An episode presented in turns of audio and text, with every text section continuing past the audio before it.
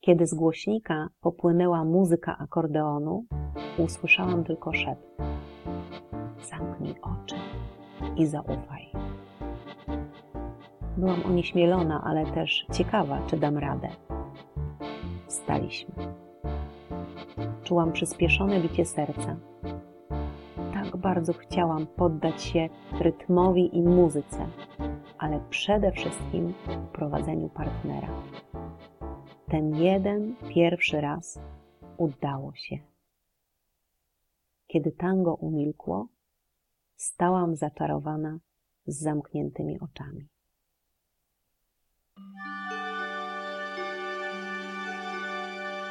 Nazywam się Izabela Bielicka, jestem muzykiem i od dwóch lat mieszkam na maleńkiej portugalskiej wyspie. Ale w tym podcaście będzie też o wyspach, jakie każdy z nas nosi głęboko w sercu. Zasubskrybuj mój kanał na Spotify'u i na YouTubie, żeby nie umknął Ci żaden odcinek. Możesz też wesprzeć mnie wirtualną kawą na Buy tu. Kiedy matka uczy córkę samodzielności, często zapomina o równowadze. Dziewczynka ma umieć radzić sobie w życiu, żeby dobrze spełniać rolę żony i matki. Do tego potrzeba wielkiej siły. Często opierając się na tej właśnie roli, kobiety budują swoje poczucie wartości. Jeśli nie jesteś dobrą żoną i matką, Jaki cudowny rodzaj satysfakcji czujesz wieczorem, kiedy przymykając oczy, jeśli uda ci się nie zasnąć natychmiast, podliczasz efekty swoich równoległych działań. A może raczej, jaki bolesny niedosyt towarzyszy ci przed snem, kiedy słyszysz wewnętrzny głos wyliczający bezlitośnie to, czego nie zdążyłaś dziś załatwić. Bo przecież dobra żona, córka i matka pracy udowadniasz, że nie jesteś gorsza, a nawet masz ambicje być lepsza. Musisz przecież dowieść, że nie zatrudniono cię na tak zwane piękne oczy. A jeszcze stres, jak powiedzieć szefowi, że spodziewam się dziecka? Mąż też może się zdziwić, albo wręcz odwrotnie, być rozczarowany, że znowu się nie udało. Ale dasz radę. Kto jak nie ty? Czasami tylko płaczesz w poduszkę z niemocy. No tak, ale to te dni, nie ma się co dziwić. I nagle stajesz na parkiecie i masz zabronione prowadzić. To partner jest od tego. A ty, przyzwyczajona do przejmowania inicjatywy i brania odpowiedzialności, nie potrafisz. Ufasz tylko sobie. Tym bardziej, że kochanka męża zupełnie nie przypomina ciebie. Zapomniałaś, albo raczej nigdy nie wiedziałaś o drugiej stronie kobiecości. Tej delikatności w dłoniach, tego kołysania biodrami, tego oddania. Przecież mama malowała paznokcie tylko w święta. Gdzieś na dnie duszy tli się wrażliwy, delikatny płomień. On wymaga specjalnej opieki. Tylko ty możesz wzniecać z niego ogień i gasić pożar na zawołanie. Ale czy chcesz o tym pamiętać? Czy dasz sobie chwilę na przypomnienie przyjemnego ciepła? Wracam myślami na parkiet. Nagle zaczyna się liczyć tylko tu i teraz. Nie znałam nawet tego mężczyzny. Słyszałam tylko muzykę i rytm własnego serca. Zauważyłam, że nie jestem jedyna. Zachwycił mnie widok pięknych kobiet wokół.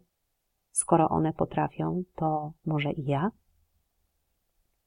Akordeon słodko sączył swoją melodię. Szarpał emocjami. Tulił. Otworzę oczy, a tango wraz z moją kobiecością będzie trwać. Wśród gości, których zaprosiłam do nowego cyklu mojego podcastu, poza moim zodiakalnym bratem bliźniakiem, obchodzącym urodziny tego samego dnia każdego roku, jest kobieta, z którą mamy bliźniacze podobieństwo stóp. To jej zawdzięczam powrót do szczególnego wspomnienia sprzed dwunastu lat. Opisałam to ważne doświadczenie w marcowym wpisie blogowym sprzed sześciu lat, którego tekst przytoczyłam na początku tego odcinka. Wczoraj odpakowałam ważną paczkę z Polski. Każda z przesyłek, które otrzymuję od bliskich, jest ważna. Rozpakowując pudełka, odnajduję w nich symbole okruchów mojej tożsamości. Pierniczki toruńskie, wafle teatralne, majonez, którego smak przywraca wspomnienie drogi z grudziąckiego dworca do domu babci.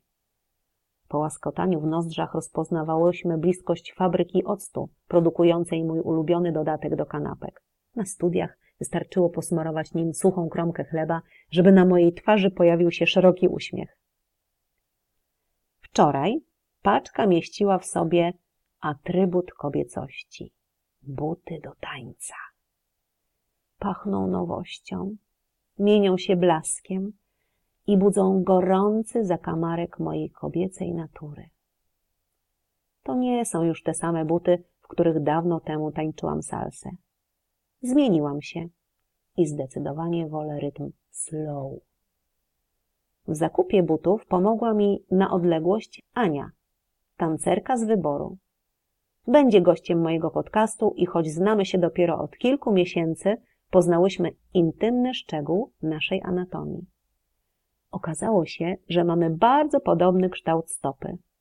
Ania pomogła mi w zakupie butów do tak zwanej łaciny i to od niej wiem, że w tańcach latynoamerykańskich stopa ma tworzyć jedność z butem. Ania zna także powód, dla którego zdecydowałam się wrócić do tańca. Kiedy spotkałyśmy się pierwszy raz i usłyszałam o jej przygodzie z tańcami standardowymi, którą zafundowała sobie dopiero w okolicach emerytury, Moje oczy otworzyły się szeroko. Szukałam w pamięci momentu, kiedy jako 38-letnia kobieta zostałam sama, bez męża. Wówczas w uszach rozbrzmiewało echo przykrych słów, które wypowiedziane w przypływie złości rzuciły cień na moją kobiecość. Usłyszałam Jesteś babochłopem. Pod tym określeniem kryła się moja przesadna samodzielność i nieprzywiązywanie wagi do seksapilu. Postanowiłam skorzystać z tej lekcji i odnaleźć w sobie pokłady kobiecości. Po latach analizowania swojej natury wiem, że ukrywałam je nie bez powodu. Zostałam skrzywdzona jako dziewczynka i w odruchu dbania o bezpieczeństwo ograniczałam do minimum wzbudzanie zainteresowania mężczyzn. Poza tym moi rodzice kładli duży nacisk na moją samodzielność i decyzyjność.